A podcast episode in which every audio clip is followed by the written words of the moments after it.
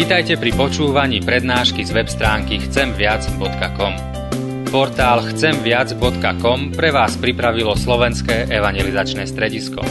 Nech vám táto prednáška poslúži na duchovný rast a múdru orientáciu v živote.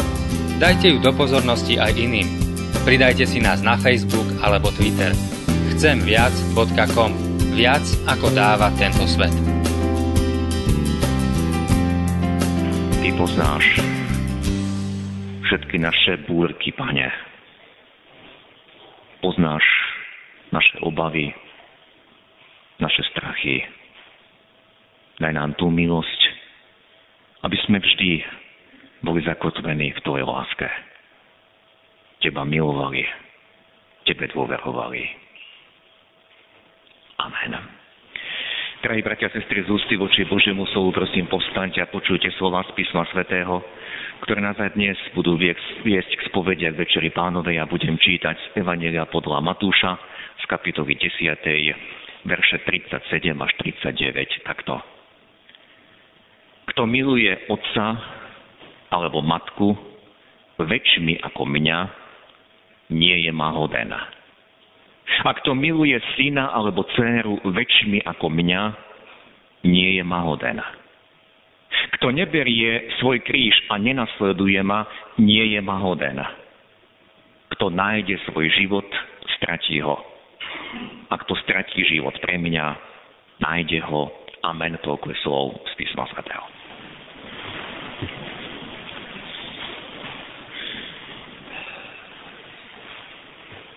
Drahí bratia a sestry, dnešné evanelium spred oltára nám priblížil jeden z najväčších zázrakov, ktoré urobil pán Ježiš.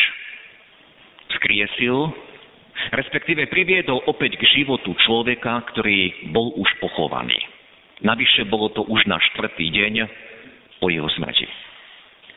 Tento zázrak pána Ježiša bol výnimočný z niekoľkých dôvodov.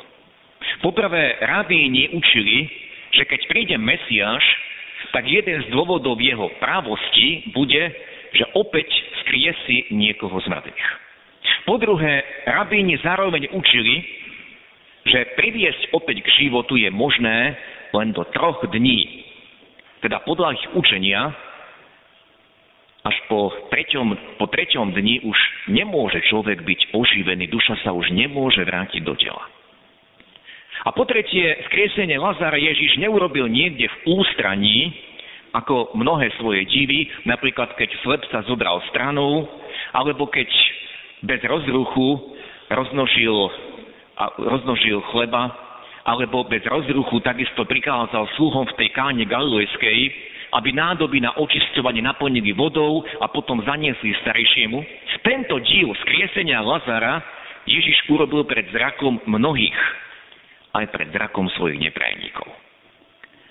Preto na základe tohoto, čo čítame v pokračovaní Janovho Evanília, mnohí zo Židov v Neho uverili. Vidiac, čo Ježiš učinil, uverili v Neho ako Mesiáša. Bolo to pre nich tak jasné, tak zrozumiteľné a proti tomu nebolo čo namietať. Videli to na vlastné oči.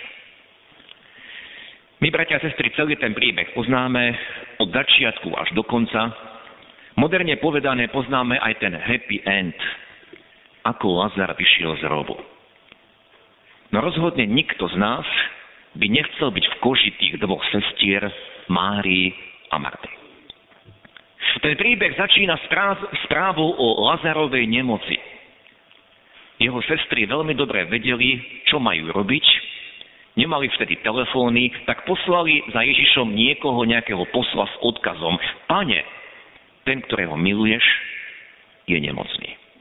A správa Evangelia nám hovorí, že Ježiš túto správu dostal, reagoval na ňu, ale povedal, tá nemoc nie je na smrť.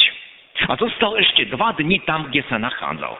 Až potom sa vydal na cestu do Betánie a keď prišiel na miesto, kde bývala Mária a Marta, keď tam došiel, pretože aj cesta trvala niečo, ako sme počuli, bolo už po všetkom, Lazar už bol 4 dní v hrove. Pre vysvetlenie treba povedať, že pred 2000 rokmi ak niekto zomrel, musel prísť niekto z predstavených tej obce, aby konštatoval smrť a pohreb sa vykonával ešte v ten deň. Teda Mária a Marta sledovali, ako umiera Lazar pred ich očami, oni vykonali bratový pohreb a zostali vo veľkom žiavi. Nám sa to rýchlo povie, rýchlo cez to preletíme, ale vtedy pre tieto sestry čas plynul, ako by to bola väčšnosť. A do, do tohoto všetkého hlboko v srdci prežívali sklamanie. Prečo Ježiš neprišiel? Prečo nepomohol, keď sme mu poslali odkaz? Prečo nepomohol, keď sme to najviac potrebovali? My by sme dnes, my sme dnes počuli iba časť toho príbehu, no obe sestry rovnako privítali Ježiša. Pane, keby si tu bol býval, nebol by mi brat umrel. Nedokážeme si ani len predstaviť veľkosť ich zármutku a taktiež hĺbku ich sklamania. Pane, prečo si neprišiel skôr? Pane, prečo si dovolil, aby sme prišli o brata? Sestry, som presvedčený, že v rôznych obmenách sme každý zakúsili niečo podobné a zakúšame to, čo zažila Mária a Marta. V úprimnej dôvere sme očakávali na Boha a prosili sme, aby nám niečo dal. V modlitbách sme sa ku nemu utiekali. A možno sme preliali aj my množstvo slz, zakúsili sme bolesť a trápenie.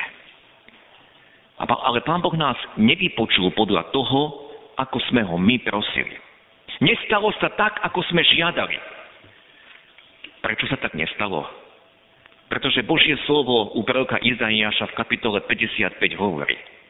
Lebo moje myšlienky nie sú vaše myšlienky.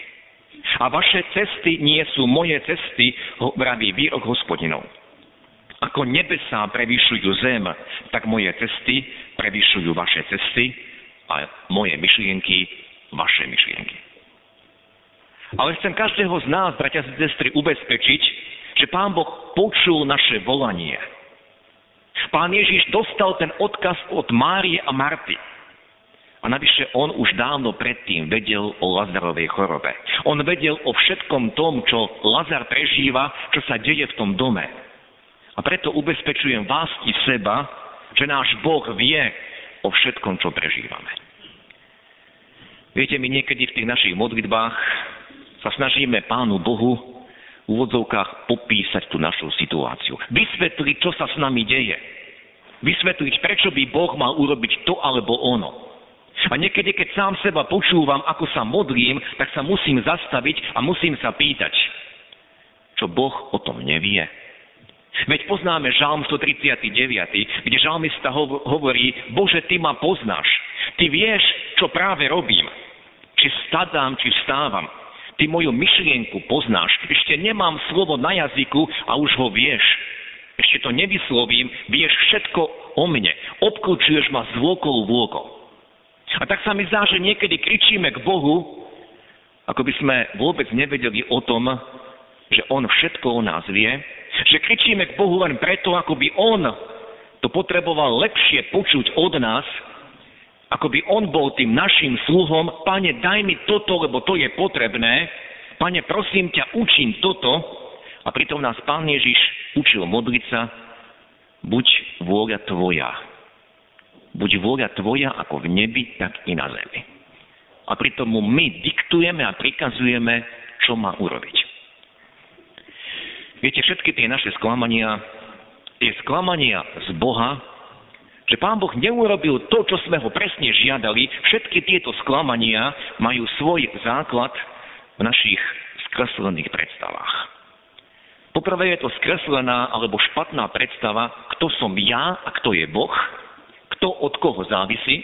A po druhé je to skreslená alebo falošná predstava o tom, čo je pre nás najlepšie.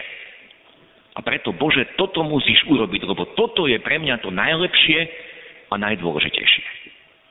Aj Mária a Marta mali svoje predstavy a očakávania, že Ježiš príde, že položí ruku na ich chorého brata a ho uzdraví. A do poslednej chvíle takto čakali. A určite čakali Aj vtedy, keď pochovávali, keď vložili toho svojho mŕtvého brata do jaskinného hrobu a čakali, Ježiš možno teraz príde. Aj vtedy, keď ho ešte pochovávali. Ale nič sa z ich predstav nenaplnilo. Ešte raz sa, bratia a sestry, chcem s vami pristaviť pri tej istej výčitke alebo pozdrave, ktorým tieto sestry privítali pána Ježiša. Pane, keby si bol býval tu, nebol by mi brat umrel. A dlho som premýšľal nad touto vetou. Pane, keby si bol býval tu, nebolo by sa toto stalo. A prišiel som k zaujímavému poznaniu.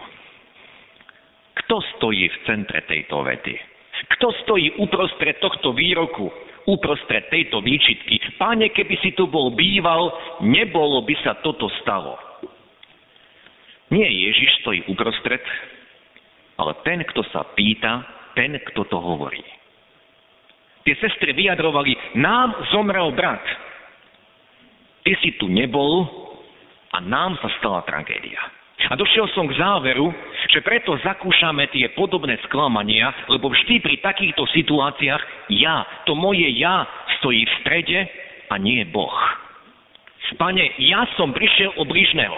Pane, ja som prišiel o majetok. Pane, ja škodujem. Ja, ja, všetko sa točí okolo mňa. Bože, Ty si nezasiahol, Bože, Ty si mne nedoprial, Bože, Ty si sa o mňa nepostaral. A tak som sa začal pýtať, komu patria moji blížni? Komu patria moji rodičia, moja manželka, moje deti, moji súrodenci? Patria mne? Sú mojim vlastníctvom? A podobne, komu patrí to, čo momentálne ja užívam, čo vlastním? Je to skutočne moje? Keď sa mi stane škoda, keď niečo zrazu zlyha, je to moje? Nevyznávame, že všetko, čo máme, čo používame, je Božie a patrí jemu aj celá táto zem? Tak čo vlastne vyznávame takýmito otázkami, takýmito výčitkami, ako privítali tie sestry Ježiša? Nehovoríme aj my o tom, že ja som v strede všetkého? Všetko sa točí okolo mňa? Tí blízky patria mne? To, čo to, čo, to, to, o čo som prišiel, tiež patrí mne. Kde je tu Boh? A tak sa, bratia a sestry, dostávame k textu, ktorý nám znel pred kázňou a ktorý pre mnohých povrchných čitateľov Biblie znie veľmi kontroverzne. Pretože pán Ježiš v tých slovách hovorí, kto miluje otca alebo matku väčšmi ako mňa, nie je mahoden. Kto miluje syna alebo dceru väčšmi ako mňa, nie je mahoden. Viete, mnohí, keď to prečítajú, tak sa pýtajú, to nemám milovať svojich najbližších? Alebo to ich mám opustiť, ako to urobili učeníci Ježiša a mám žiť niekde inde, mám žiť len pre Neho?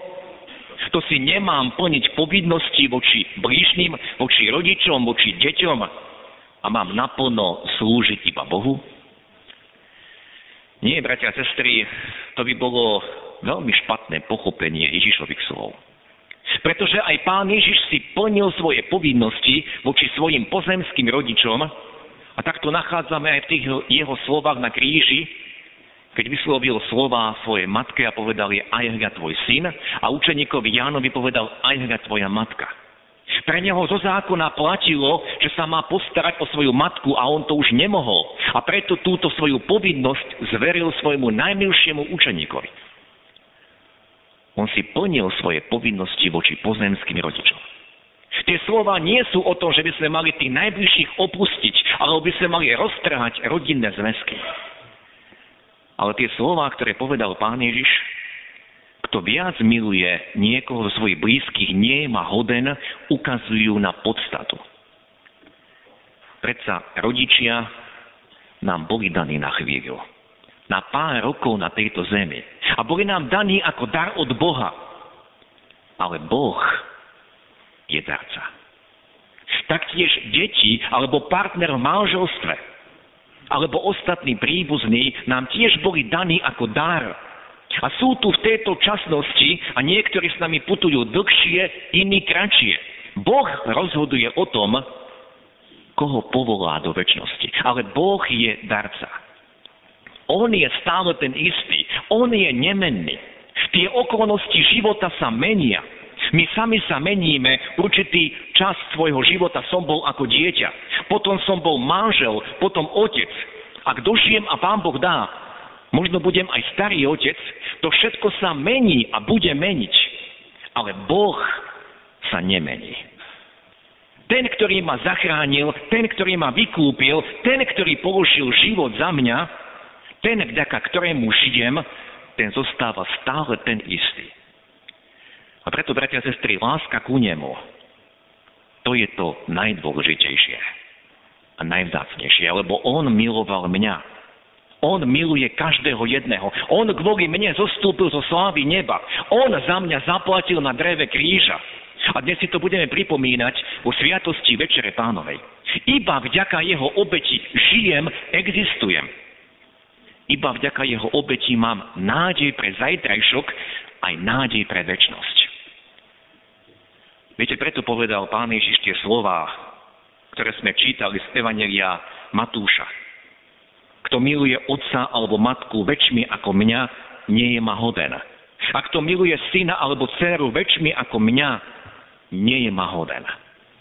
Pretože tí všetci, ktorí sú okolo mňa, sú tu iba na chvíľu, sú tu na okamih, ako aj ja som tu na tejto zemi v časnosti iba na okamih. Avšak zachránený, vykúpený a povolaný do väčšnosti som iba vďaka Kristovi.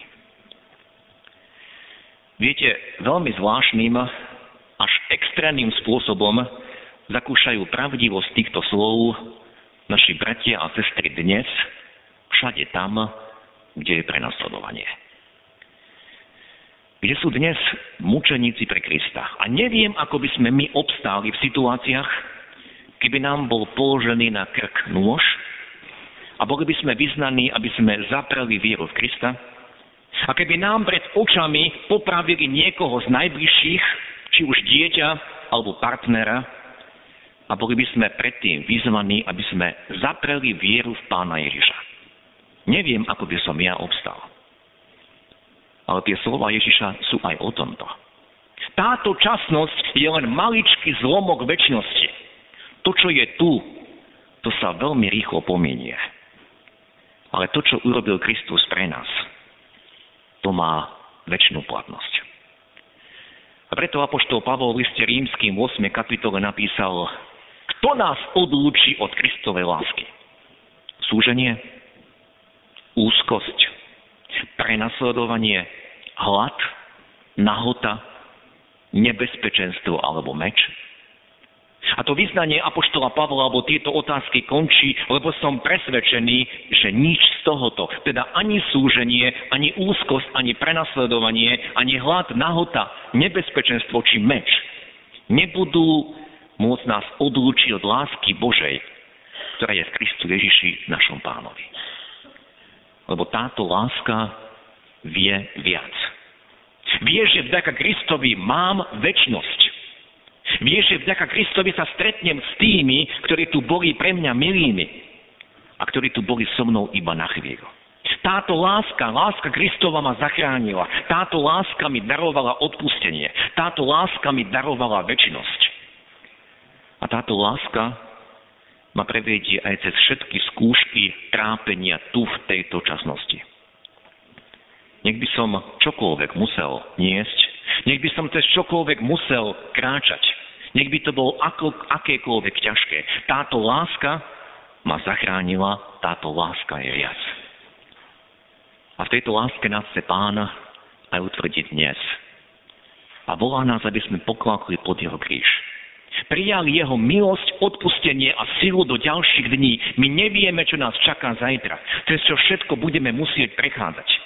Nevieme, či zajtra Boh neodvolá niekoho z našich blízkych ale vieme, že jeho láska je väčšia ako každá strata, lebo on nás zachránil, on nás vykúpil, on nám daroval väčnosť.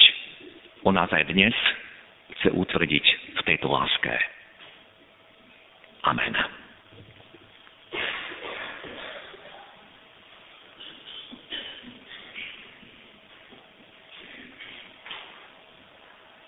Po týchto slovách, drahí bratia a sestry, ktorí chcete pristúpiť k spovedia Večeri pánovej, prosím, povstaňte a pred vševedúcim pánom Bohom podľa svojho najlepšieho vedomia a svedomia odpovedajte na tieto spovedné otázky.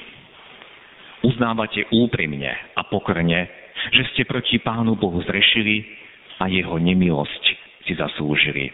Uznávate. Uznávam i ja. Uznávať máme.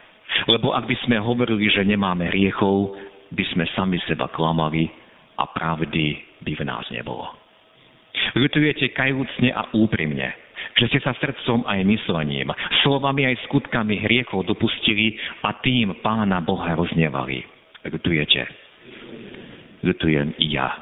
Ľutovať máme podľa príkladu všetkých kajúcich riešnikov. Kráľa Dávida, ktorý si žiadal čisté srdce, ženy hriešnice, marnotratného syna, plačúceho Petra, kajúceho Lotra a iných.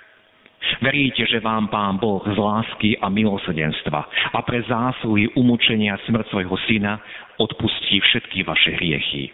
Veríte? Verím i ja. Veriť máme, lebo tak Boh miloval svet, že svojho jednorodeného syna dal, aby nezahynul, ale väčší život mal každý, kto verí v Neho.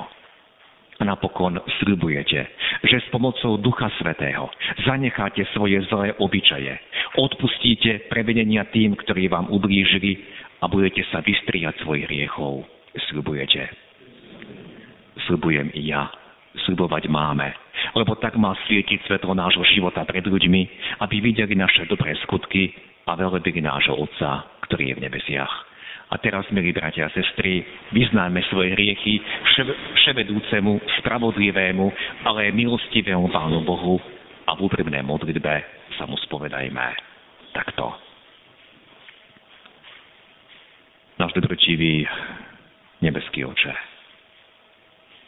našli sme sa aj my v tých postavách Mária Marty, ktoré ti Ježiši Kriste vyčítali, prečo si nebol tam ďakujeme Ti, že my môžeme vedieť, že Ty si s nami stále. Lebo Ty si to povedal, ja som s vami po všetky dni až do konca sveta. Odpozaj nám. Keď sme Ti vyčítali, prečo si to, či ono dopustil. Odpust nám, Pane, keď tých svojich sklamaniach a výčitkách sme sa točili len okolo seba. A stále sme my v strede.